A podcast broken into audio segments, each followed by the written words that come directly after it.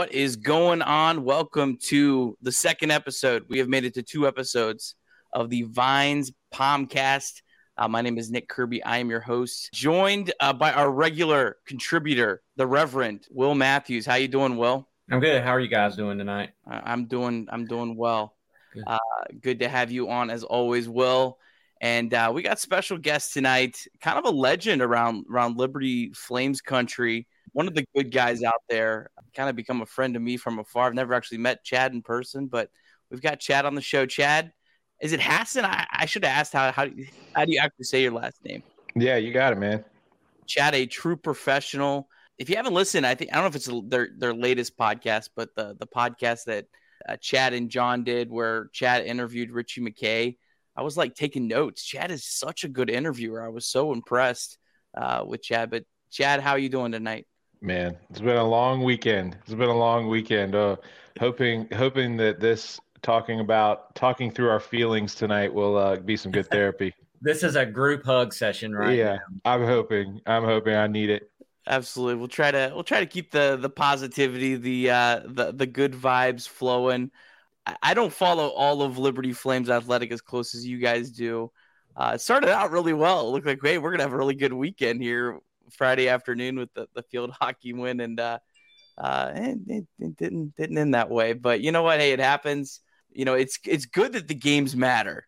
We watched a lot of games that didn't matter at all, and and so at least you know, I don't know, we take some solace, and at least these games matter. At least they they they you know we we, we care about them, and we we uh, uh we're invested in them, and uh, uh, we do have high expectations, and that's because of a lot of good things that have happened that have kind of got us to this point. That's yeah. I was thinking about that today, Nick, about how um, seven, eight years ago, I didn't have any expectations, you know, for you know, maybe for football on a tempered level, but for basketball, not really, not so much.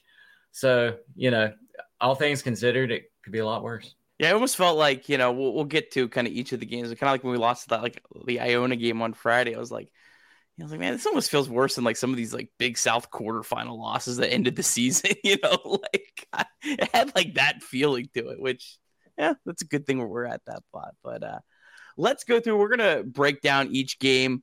Uh, we'll go in chronological order. So I, I, know the LSU game happened nearly a week ago, uh, but uh, started off Monday night, uh, LSU 74, Liberty 58. Liberty led with less than seven minutes to go, had a five point lead. The game at that point uh, felt like just about a close to it, a, a flawless performance from the Flames. Um, looked like maybe on a potential for um, a win that could get you an at-large bid in the NCAA tournament. But it, it fell apart at the end. Flames ended up with 21 turnovers. That and it, that was their worst turnover rate, percentage of turnovers per possessions in a game since January 2nd, 2018 against Charleston Southern. So you have to go all the way back to Big South era for you know a game where where Liberty turned the ball over at that rate. Darius McGhee had had 22 points, um, uh, played played pretty well. Brody uh, Peebles really uh, provided a, a, great spark off the bench. Had no fear, just went right at a quality SEC team. The Flames were 10 point underdogs in this game. They lost by 16. It was clearly, obviously, much closer than that. So, overall, I don't think you could be too upset with that game. I mean, it was a missed opportunity. But overall, I mean, Liberty pretty much did what they were supposed to do we'll start with Will. What was your thoughts on overall in the, the LSU game? I wasn't surprised we lost. I was kind of hoping we would keep it a little bit closer at the end than we did. I thought I think we saw the ASUN freshman of the year come out in Brody. Uh, he played off. He played like he was a little pissed off a little bit there. You know, kind of through the second half. Um, but I liked it. I thought it was you know he showed out. Looking forward to the rest of his season. He almost felt like he was more aggressive against LSU than he was against Regent, which was just, you know, I don't know. Maybe was some of that was just, yeah, it's the first game. You know, you don't want to do too much, but uh, he he went right after him, and yeah, I thought that was really cool. Chad, what was your thought? Uh, you know what? Headed into the game, I was really nervous. Um, Will Wade, even dating back to his time as an assistant with Shaka Smart, uh, they've always run that havoc defense, which is basically high pressure, end to end, create turnovers. And it's a wild brand of basketball. It's it's like it's the exact opposite of what we run in the pack line. And I would say that, you know, where we start at the rim and protect out, they start they're all over the court. And then once you make it to the rim, you got a, a pretty easy look, seems like. Um, so I was a little nervous headed in. One, because uh, Drake had not been playing well. He didn't play well against Regent. Uh, he, he, didn't have a good summer, according to uh, John and, and all those that covered the team over the summer at a Sea of Red. Uh, so I was a little nervous about our ball handling. We had heard and seen Kyle Rohde was going to be our dominant ball handler. So put all that together. You got Will Wade's havoc. You got us not having a ball handler. I was just I was nervous. I was like, well, if we don't, you know, and and then we come out. So losing, I wasn't surprised. It's not that we lost; it's how we lost. Man, we came out and looked really well. We broke the pressure. Kyle had one of the best defenders on ball defenders on him all night, and looked like he did pretty well uh, considering. Um, and then and then in the second half, it just kind of went down, and and um, you know, I was kind of disappointed to see that Darius was so aggressive in the first half. I think he had like 11 shot attempts. In the second half, he only had like, uh, I want to say six, if I remember right. Um, so, yeah, I was really nervous. Uh, I actually, when you take a step back and look at it, I think the game was a positive. We showed that we can handle that pressure and beat those types of teams. We just didn't get it done that night. So, overall, I would say it was a positive. We learned a lot about ourselves. Um, you know, since then we've added a ball handler to the group, but we'll talk about that in a little bit. But overall, LSU, uh, it stung a little bit because we we really showed that we had the ability to win that game. Um, but overall, we learned a lot about ourselves, and I think we can compete against those havoc defenses. I think uh, the most frustrating part about that was, you're right. We did show the ability. We could have won that game, but it was like we beat ourselves at the end of that. Uh, just a lot of little turnovers and mishandling of the ball. It's very frustrating to watch that. Yeah, 21 of them, 21 turnovers. Yeah. And, and, uh, it seemed like it all just came in like one spot, you know? Yeah. And, and Drake continued his uh, poor performance in terms of being a ball handler, which is, which got scary because, you know, it's like we're turning to Darius. All right, Darius, you're our lead point guard. You have to create your own shots. We also expect you to come off screens and hit threes. Uh, you know, so we were expecting a lot out of him. But overall, LSU not a bad, not a bad performance. It's just how it happened was kind of kind of a bummer. Yeah, I think on its own, if if the rest of the week doesn't happen, I think we kind of mm-hmm. look at that as, um, I would say, yeah, more of a missed opportunity than really like a, you know, just disappointed, didn't play well, you know, all that kind of stuff. Um, it did, you know, kind of, you know, our biggest fear was kind of exposed a little bit in that game. Um, you, you know, with with the ball handling issues. Um, and it was really everyone. I mean, no one could could could could hold of the ball. A lot of credit to LSU. I mean, they, you know, uh, whatever Will Wade, you know, kind of lit into his his his group at halftime. Um, it, it really it really you know carried over in that second half, and and uh, they just completely you know got got got Liberty out of out of our game that was scoring points, you know, in the half court with ease at times. Um, I mean, they were getting great shots against an SEC defense with with that, that's super long and athletic. So, yeah, I mean, I think overall, it, you know, it's it's maybe not like a super positive, but I, I don't think it was a super negative either. Um, Let's move on to the uh, the Iona game.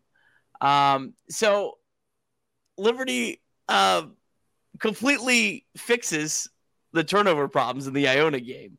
Um, in fact, I, I tweeted this stat out uh, earlier.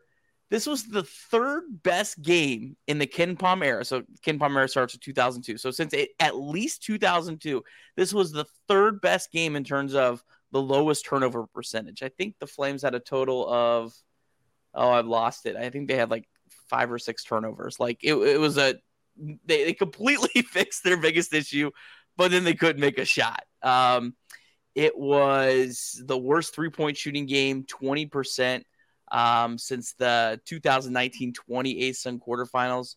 Uh, then you see it on the graphic if you're watching. 50 points was the uh, fewest points scored in a game since January 25th, 2020, when uh, a game I never want to ever talk about again when they scored 43 points at Stetson.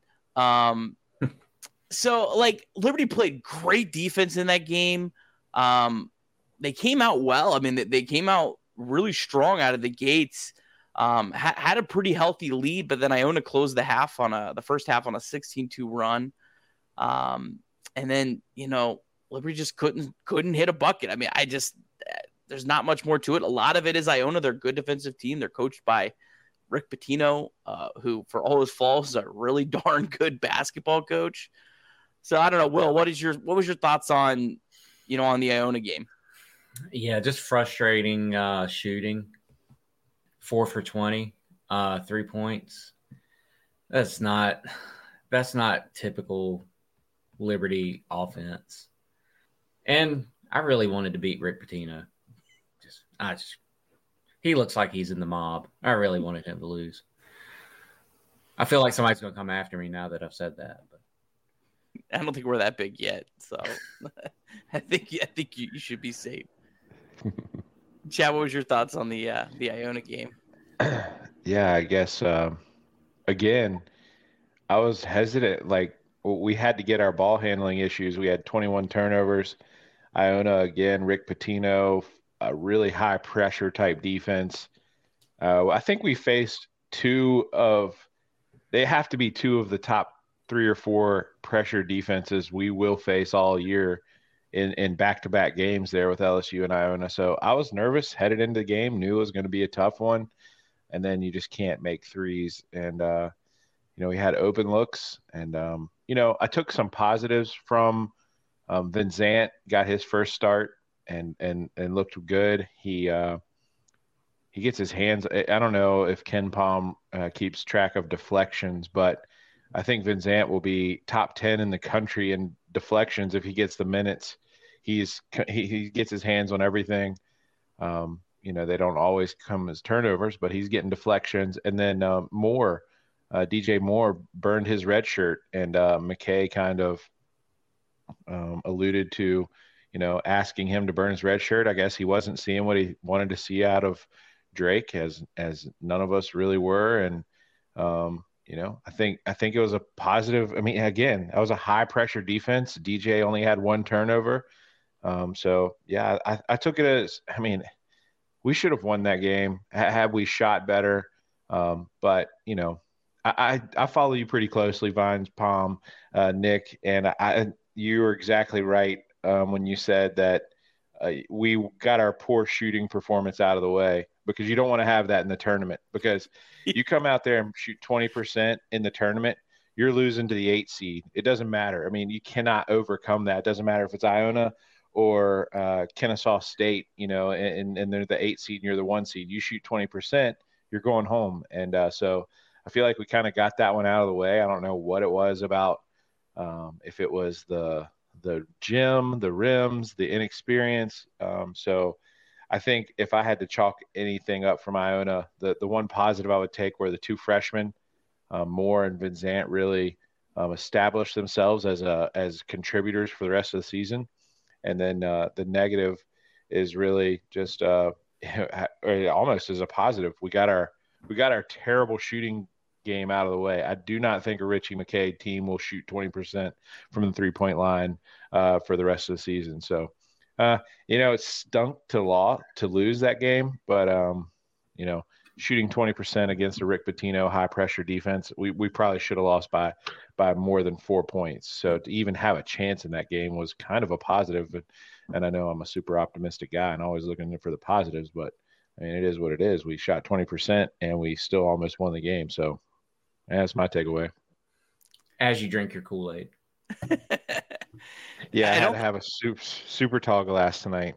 I don't think uh, Disney is an NCAA tournament site, so we should be good. Never, never send the kids back to Disney. Um, yeah, just yeah, the defense was great in that game. Liberty played phenomenal defense um, the entire game. The effort was there, and, and some of the the shooting was Iona, you know, playing really good defense. Um, and and maybe some of it could be attributed to you know, um, the ball handling not being able to get enough good looks.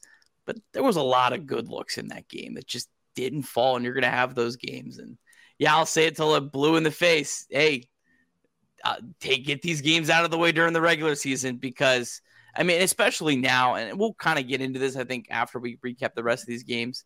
Um, obviously, we're not looking at an at-large bid this year, which was always going to be a massively long shot.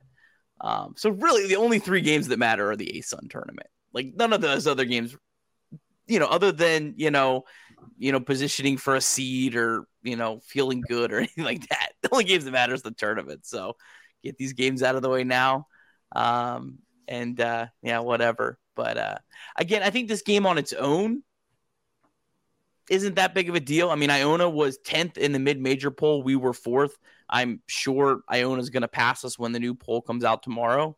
Um, so, I mean, look, this was a good team. Liberty was only a four point favorite in this game. Um, so, again, on its own, you know, early in the season, tough test with a lot of new pieces. Um, but yeah, it, it stunk. Any other thoughts, fellas, gentlemen, on uh, the Iona game? Yeah, I, I just I think uh, you hit on something there that McKay actually was quoted as saying, uh, I think it was yesterday, basically said after the LSU loss, we're not an at-large team, so let's let's start after the LSU loss. We're immediately not an at-large team.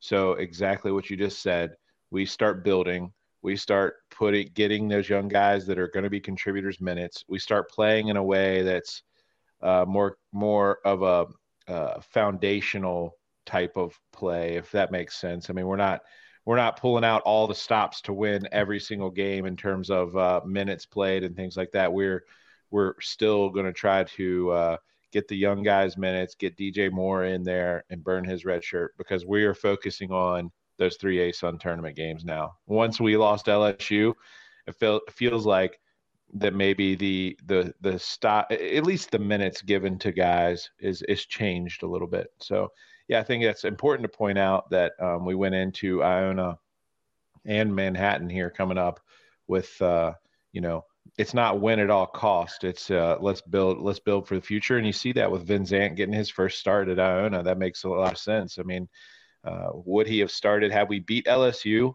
Would Venzant have started? I doubt it. I mean, but now that we are not an at-large bid, it's time to start laying that foundation to build for those three games that you're talking about. It's going to be really, really hard for Liberty at, at, at, any point in the near future, especially when we're still in the ASUN, to get an at-large bid. It doesn't matter really how good the team is. You take a team that's maybe a borderline top 25 team like from a Power Five conference. Pick pick LSU, and you put them with Liberty's schedule. They're going to have a hard time making the NCAA tournament. I don't think enough people realize that because you have to be almost perfect. Like things have to go right.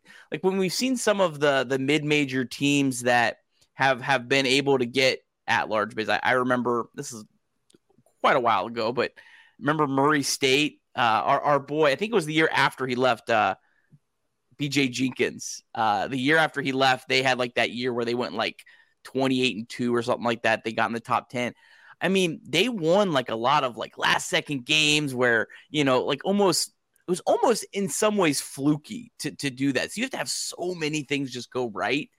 Um, I'm hoping that that that if you get into the conference USA, or when you get into the conference USA that there's multiple top 100 teams and you have enough opportunities to stack wins because I just Liberty's system isn't really built for KenPom in, in a lot of the metrics because we don't blow teams out and it's really hard to you know inflate the numbers on that because you know in order to you know have your KenPom ranking kind of match, you know, what you need for an at large, you have to be beating teams by 20 plus points. And that's just not really realistic, you know, for us to do consistently. But yeah, you know, it, it is what it is. And it's all going to come down to the, the conference tournaments as it is. And three in a row is really, really hard to do.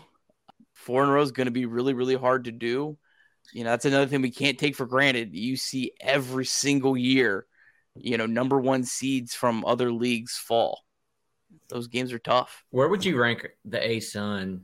Because, you know, I don't think it'll happen. You just don't want to get, you don't want to win your tournament and be a first four or a 16 seed. You know, I mean, Where do you where do you kind of project us to be at at the end of the season? If we win the tournament. I know it's still early. If it was, you know, like let's say let's say that that Liberty went in with their like KenPom ranking right now, which I won't get into too nerdy on this, and I, I'm no, I'm not like I don't know, I'm not a know-it-all on everything KenPom, believe it or not. But from what I understand, the rankings right now, a lot of the ranking is including last year, and it also includes prospect ranking. So we get the benefit of last year. We lose probably some of the prospect stuff. Um, so that's probably why we're at where we're at. Um, and, and, it doesn't, it's like around January 1st. I think it changes every year based on how many games everyone's played. But I listened to a podcast with, with KenPom, the guy who does this, and he says around January 1st, everything falls off and it's completely for this year. So the KenPom rankings, until you get into January, it's not really indicative of this year. Now hmm. it, it's fluctuating as as you know you're getting more data in, but it's like a slow curve where it slowly you know drips off of your preseason projections into the actual real data of this year. So that all being said, right now Liberty's at 123. I think that probably and, and the net can be uh, quite a bit different, but I think that probably is more of a 14 seed range for Liberty. I think that's probably where we've dropped. Um, we were at 92 entering the LSU game. We're at like 122, 123 now. It changes like every hour as games come in throughout the day. I think we probably, because that was about where we were at the end of last year, and we were a 13 seed. Mm-hmm. So I, I, think we probably have dropped from a 13 to 14. 15 seeds, it's pretty bad teams. I mean, you know, that's the old Liberty. Um, I, I don't, I don't see a path. And I could be wrong. I don't see a path where if we win the conference tournament, we're like a 15 seed. I think 14 is as, as low as we could possibly go. Um, but it's, it's going to be an uphill climb to, you know, get back up into that 12 range. Liberty's kind of like almost locked in, you know, 12, 13, 14. Like, I, I think, you know, unless everything goes right and you get up to like an 11, does that kind of make sense? Mm-hmm. I'm writing it, I'm writing it down that you said we are going to be a nine seed. So nine seed. I would I would much rather I would much rather be an eleven seed than yeah. than an eight or a nine seed every day. Um, uh, if you're an eleven, my goal as a fan of a you know of a college basketball team would be to make the Sweet Sixteen. Get me to the Sweet 16. Whatever else happens is gravy. That's like, you know, you get into the second weekend, it's just so much different than just playing in the first weekend first weekend's great. It's awesome. Winning one game, you know, we remember the the win over Mississippi State. That was great. It was awesome. But you get in that second weekend, that's where it's just everything's so much better. So that's always my goal. Uh, an 11 seed has significantly better odds than an eight or nine because you're playing the one in the second round. Hard to see this Liberty team knocking off a one seed, and I'm pretty optimistic. But you know, could we knock off a, a a six seed and then maybe a three seed? Yeah, you know, if you get the right one for sure. So that's my my rant. All right, let's um let's get to the I don't I want to touch this game, but the the Manhattan game. This was the rough one. This was the one that really stung. You know, there's other ones you can kind of eh, whatever. LSU, you were 10 point underdogs. Iona, you were only four point favorites. It was a close game. Liberty was a 10 point favorite in this one and lost this by 16 points. And it was this final score was not like the LSU. It was actually way worse than that. So man, that's a 26 point swing in terms of you know the the the basically a 26 point underperformance in this game. Uh, started out decent. Manhattan closed again. Had another just brutal end of the first half. Uh, Manhattan closed on a 13-2 run. Uh, Manhattan shot 77% from the field in the second half. Um, and this is one of the worst offensive teams in the country, which, you know, uh, yeah, yeah. McGhee was two for 11, 0 for 6 from three. And I know you kind of already touched on it, but I had here in my notes um, McKay said to the, the Sea Red guys, uh, he apologized for the team performance and said that's not representative of Liberty basketball, and I take full responsibility the way we played. Just, you got to love Ritchie. I mean, just, you know, this guy's just perfect. Like, I, I don't, I, I don't want to just like, you know, be a Ritchie Stan on the show, but I, it's hard not to be like, it just, I love the guy. I mean, like, that's the quote he gives, you know, after all he's done, you know, I'm I'm sorry, I apologize. You know, like Ritchie, you have nothing to apologize to me. Don't like, apologize. Yeah, you you don't have to apologize. But yeah, I don't. I say someone say something else about this game. Um, I'll be brutally honest. I turned it off at halftime. My wife was decorating the Christmas tree, and just watching so many missed shots from within a foot of the basket. Um, I just thought, you know what? My time is better served with my family decorating the Christmas tree. So that's what we did, and I had planned to go back and watch it before we did the um, the video here, and I I couldn't bring myself to do it, especially after that field hockey game. I just couldn't bring myself to go back and watch it. No one should have to rewatch that second half. no one. Chad, you Yeah. got any any yeah, powerful was, thoughts? No, no. I, honestly, guys, I have been taking all of my takeaways from uh, John Manson's articles, and so I will just I'll just stick with the script here and go with his three takeaways. And uh, one of them you alluded to, the defensive struggles. That one, that one is the most concerning, most surprising, most disappointing. All of that. We let this team just kind of, you know, what did you say, seventy six percent in the second half? I, 77. yeah, yeah, seventy-seven percent in the second half, and and we're supposed to be built on defense. Um, and then the other two takeaways are confidence seems to be an issue. Uh, you know, John nailed that one. Uh, it's it's like, and then lastly, he said that Darius wasn't getting clean looks, and um, you know, key, teams are keying in until we have that second scorer step up. But here, here, here's here's the overall thing. Once we realize we're not an at-large team, I I think that Vincent will end up being our best defensive stopper. Okay, I think that Brody will be our second leading scorer on the team. He has to be our second leading option. I mean, he has the offensive ability. You saw that a little bit in LSU. He's going to be really inconsistent. But and thirdly, I think DJ Moore is going to have to step up and be our big time ball handler. And so when you're resting on three true freshmen as in those roles, we're talking best defensive player, big time ball handler, uh, usage stat. I don't know if KenPom keeps up a usage stat, but DJ Moore is going to lead the team in usage stat, and Brody is going to be our second leading scorer. If those three things are true, then we i mean we're going to have games like this where we're they're just trying to figure things out and uh, we're going to be leaning on those guys pretty heavy and uh, it's really just too early to do that. So uh, yeah it was disgusting to watch. I was i was really disappointed. But i do have to say nick i i, I love the quotes from ritchie. I've never seen like like i was like you the whole time. I was like coach stop like it was making me so uncomfortable like you don't have to say all this but he was brutally honest with uh where they were and and and and what they needed to do to fix that. And um, one of the things that stood out to me that I actually saw and noticed during the game a little bit was they were making even after they made the right pass. So teams are double teaming Darius. It's it's very evident they're double teaming Darius, and he's passing out of it. We're making the right plays, but then we're getting into to Kyle and others who are have wide open looks and aren't attacking. We're not attacking off of that good uh, pass out of a double team. And uh, so I think we just need all five guys to step up and be more aggressive offensively and not just lean on Darius. That's kind of what I've taken away from these three losses is yes, Darius is a, is unbelievable. He has the green light. He, he can he can go, but you know, teams can shut down one guy like that. We need all five guys on the floor to be able to attack. And how many open shots did we pass up in Manhattan in the Manhattan game?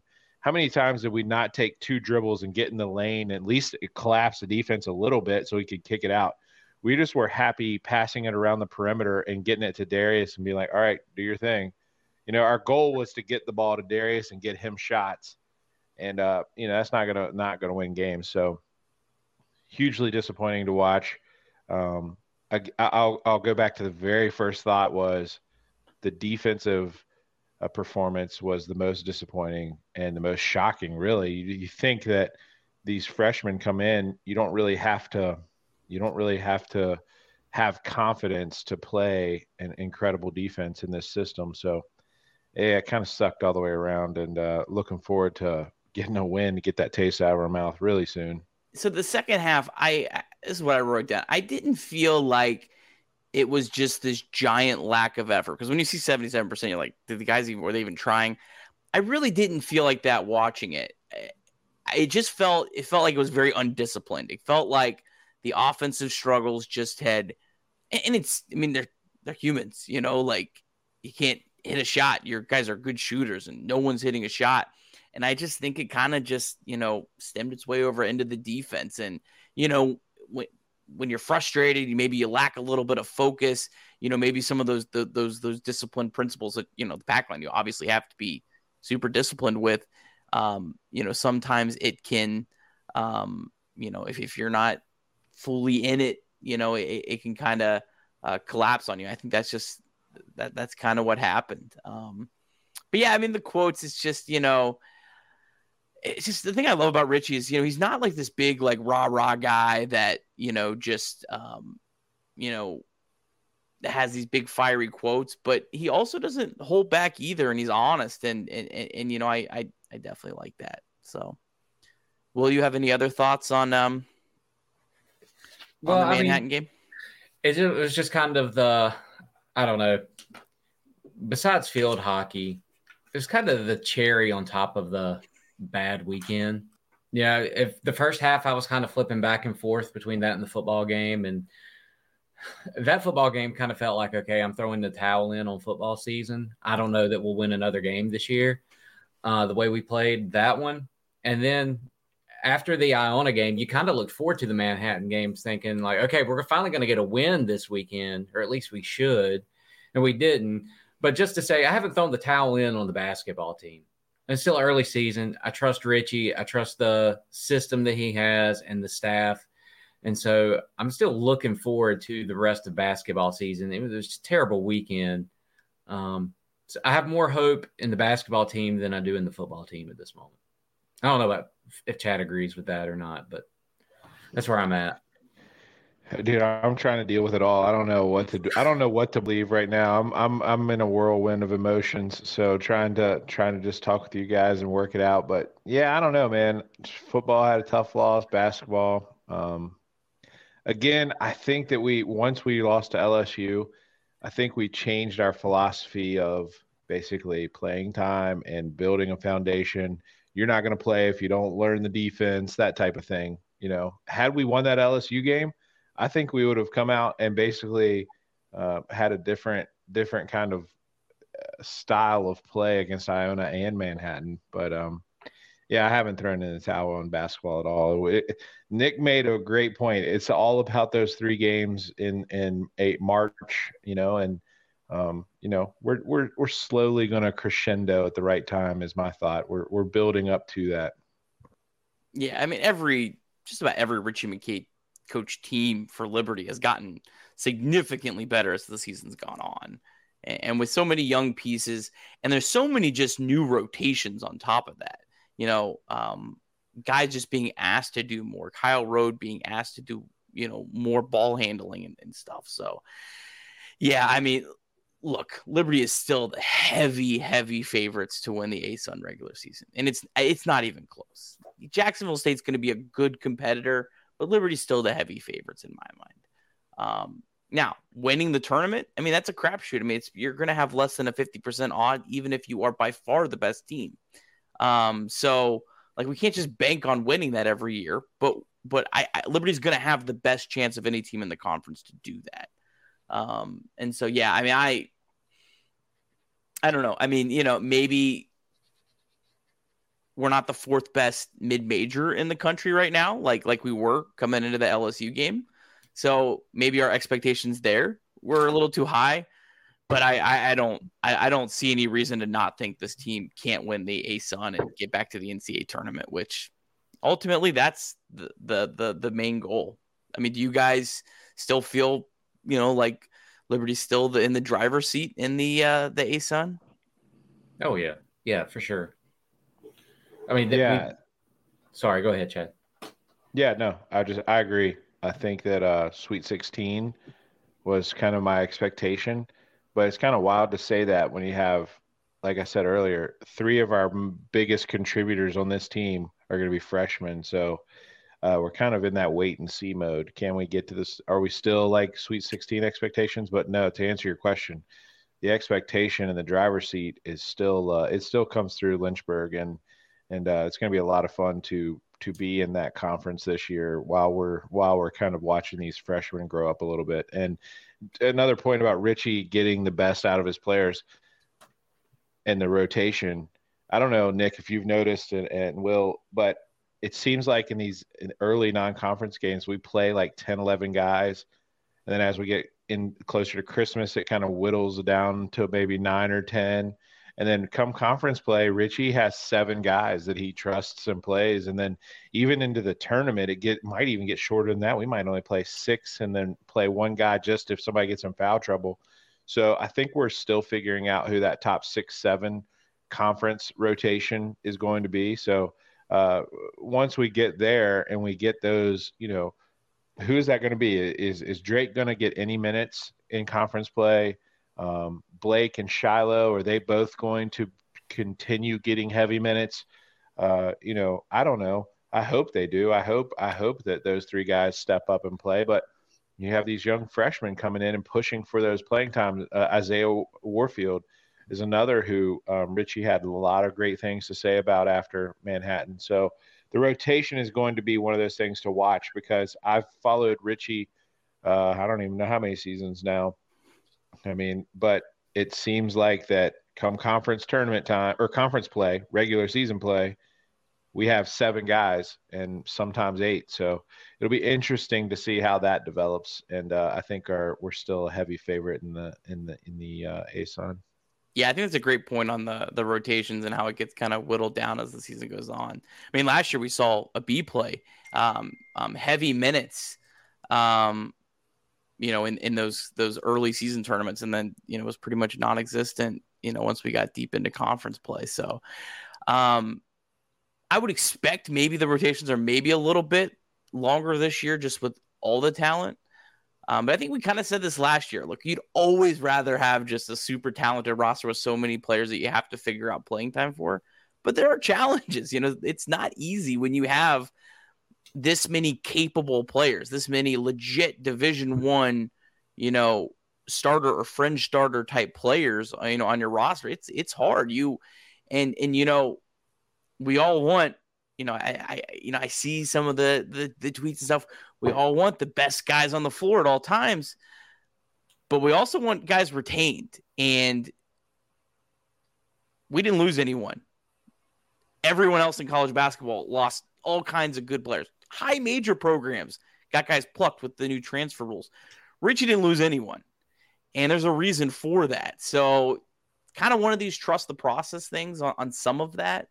Um, in terms of you know guys getting minutes and you know Ritchie might be like, hey, you know, early in the year, you know, hey, I'm gonna we're trying to figure out rotations. I'm gonna give some guys some more minutes. I I want to make sure we build into these guys and.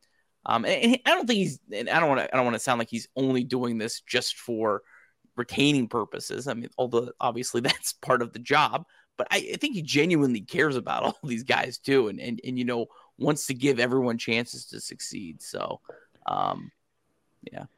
Yeah, I have a quick thought about that and something that I talked with McKay about last week. And uh, basically, he wants everybody to taste in that success. He thinks that team success, hopefully, all of those guys are say, "Okay, I'm part of this team, and we we do this together."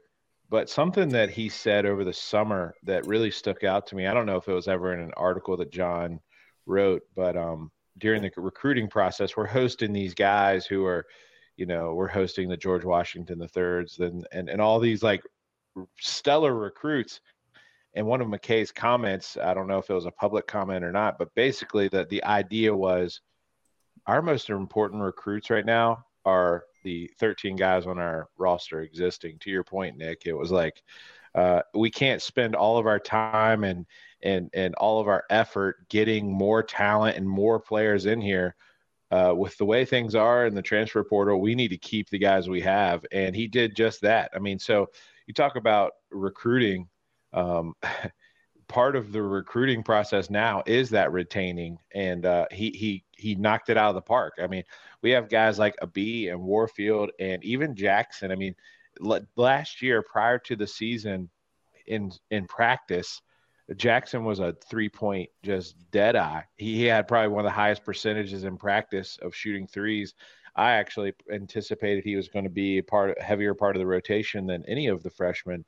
Um, so it just goes to show you that he kept those three around, and, um, and and that was hard to do considering the minutes they got, and and not just the minutes they got, but who they had in front of them who weren't leaving. So yes, recruiting, big deal but retaining the players you have on your roster and developing them and letting them redshirt, letting them kind of grow into this. That's why we have Bryson Spell, who committed to us over Cincinnati, sitting on the bench in warmups, not even playing this year. It's like, wow, you talk about growth of a program. We have a guy who chose Liberty over Cincinnati, who's sitting on the bench and redshirting because he knows he's not getting the minutes this year. He knows he probably won't get the minutes next year. He's kind of biding his time and he's going to spend five years and grow in the program. So we are at that point where we have some talent sitting on the bench and uh, we are kind of like exactly like you said, trust the process. Let's build it uh, brick by brick here. We don't have to, we don't have these one and done type talents that we have to win all of these games immediately. We can kind of build, like I said earlier, to this crescendo in the ASUN tournament. Have you watched uh, highlights of of Bryson? Oh yeah, yeah, yeah. I have. My, I've watched.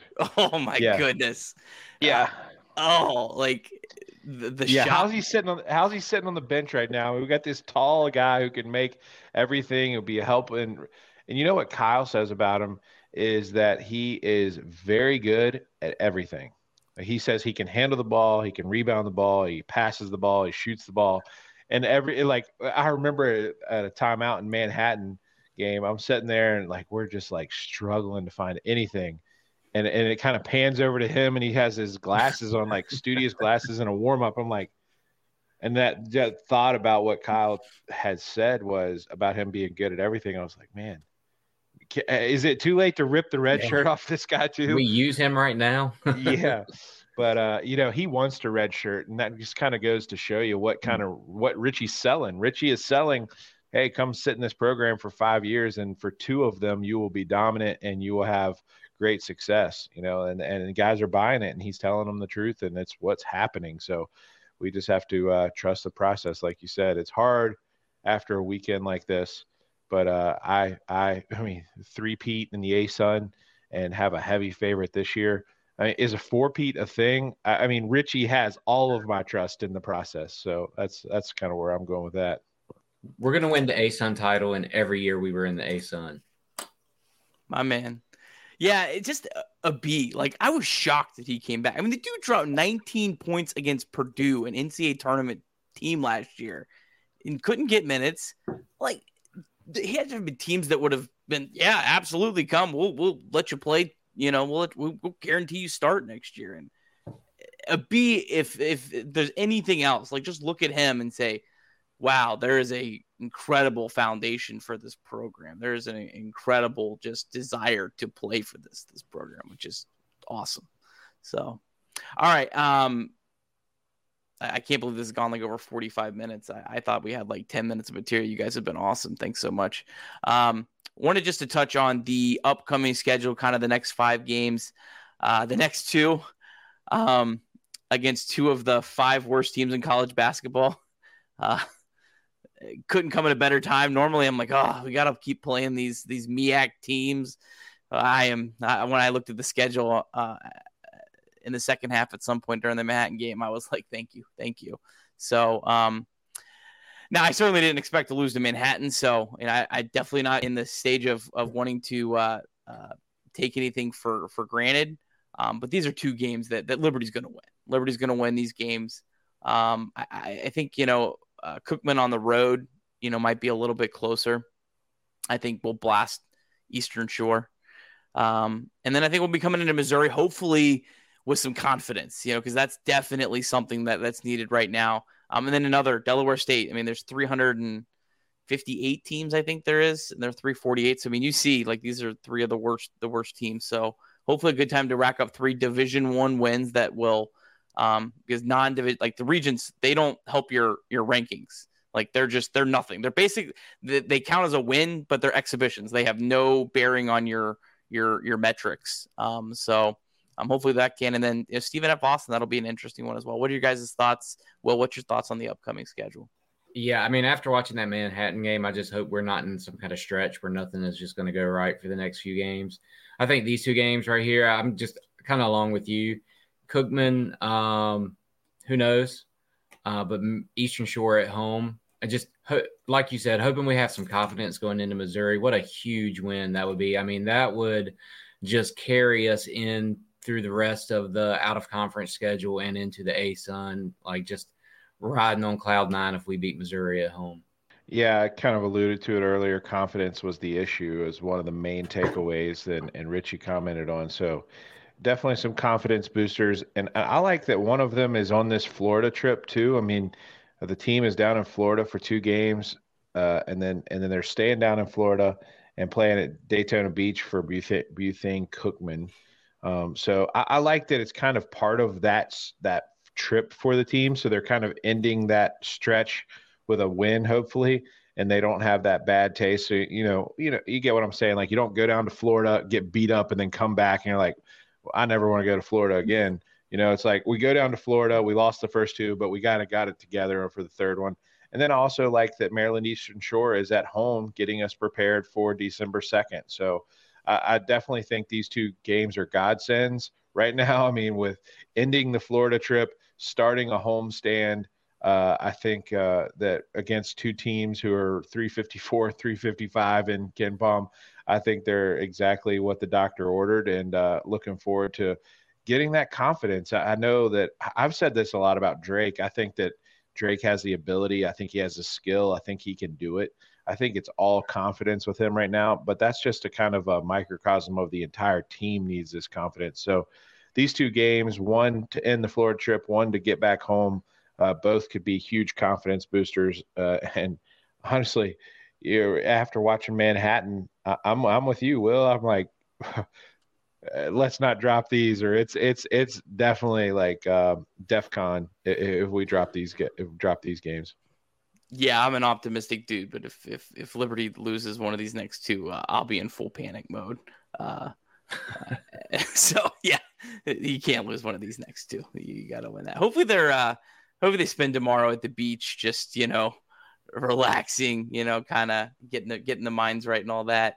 Um, I, I don't know about Tuesday. I, I kind of did some some research. I, I don't know if we can watch this game or not. It's on like some sort of like DFSN TV Daytona and they have like some sort of subscription, but if you click the subscription, it, it doesn't say anything. So I don't know. I'll tweet out a link if there's a link to the game and if I find any info on it because uh, you know, obviously out in Ohio, and I doubt there's going to be very many Liberty faithful down there for the game. So yeah. uh, hopefully we can find a way to watch this. If not, we'll have to uh, uh listen to. Uh, I think it's Nick Pierce on the trip, right, on radio. We'll have to listen to Nick uh, yeah it's a nice break between Eastern Shore and Missouri as well. Hopefully that'll play in our our favor. Get rested up a little bit after a sh- tough stretch of games, and then uh, those two games almost back to back with a day in between. That Stephen F. Austin game looks sneaky good. Kind of like that Grand Canyon game, you know, remember yeah. a couple years ago? Kind of, it's on a neutral floor, but it's in Texas, so um, I don't know how neutral that is. It's like just like that Grand Canyon. It was a neutral game, but it was like, you know, right down the road for them, and they had a ton of fans. Mm-hmm. I don't know how well Stephen F. Austin travels. Um, but yeah, I know the the guys on the NASCAR podcast are, are friends over there. We're talking about it. It was just a really weird schedule for Liberty to start the year. I'm sure this was not the way that that Ritchie would have wanted, but you know, like you, there's only you know when you're in a, in like Liberty spot, you're kind of at the mercy of other teams. I mean, I'm sure that you know they would have preferred to have you know Cookman and Eastern Shore eh, replacing Regent, have those be your first two games, then you go into LSU. But you know, if you want to play LSU, you're playing LSU whenever LSU says, "Hey, we want to play this day." You know, like that's you're kind of at their mercy. So it's a kind of a brutal way to start the season, but um, you know, hopefully it can just be kind of one of these, you know, you know, growing experiences. you never know what flips the switch. You know, remember when Liberty got blasted by Lipscomb at home and then beat them twice. You know, turn around and beat them twice. So you never know what's going to flip the sh- uh, the script or or, or uh, you know what'll what'll kind of you know turn things around. But um, hopefully this is that. So. Uh, any any final thoughts, fellas, before we get out of here tonight? Will any final thoughts? No, good flames. Well, Chad, thank you so much for coming on. Really uh, uh, appreciated your time tonight. Love all your work over at uh, um, Sea of Red. Uh, if you're a Liberty fan, you're following Chad, but you see his Twitter handle. Make sure you're following him. Make sure you're reading the articles that um, over over to Sea of Red. John had a really really great story this morning uh, that I retweeted uh, with some quotes from McKay. So make sure you check that out. Uh, we'll try to do another show. Hopefully, we have two wins. Maybe we can do another show before Missouri, kind of preview that game because uh, that'll obviously be a big matchup. But uh, thanks so much again, everyone, for watching. If you are watching, make sure you uh, subscribe to us on Spotify or Apple Podcasts. Uh, make sure you subscribe to the Liberty channel, uh, Liberty Classic Games, so uh, you can see all the all the shows when they come on and, and when we get when we schedule shows and stuff like that in the future. everyone, have a great night. Go Flames.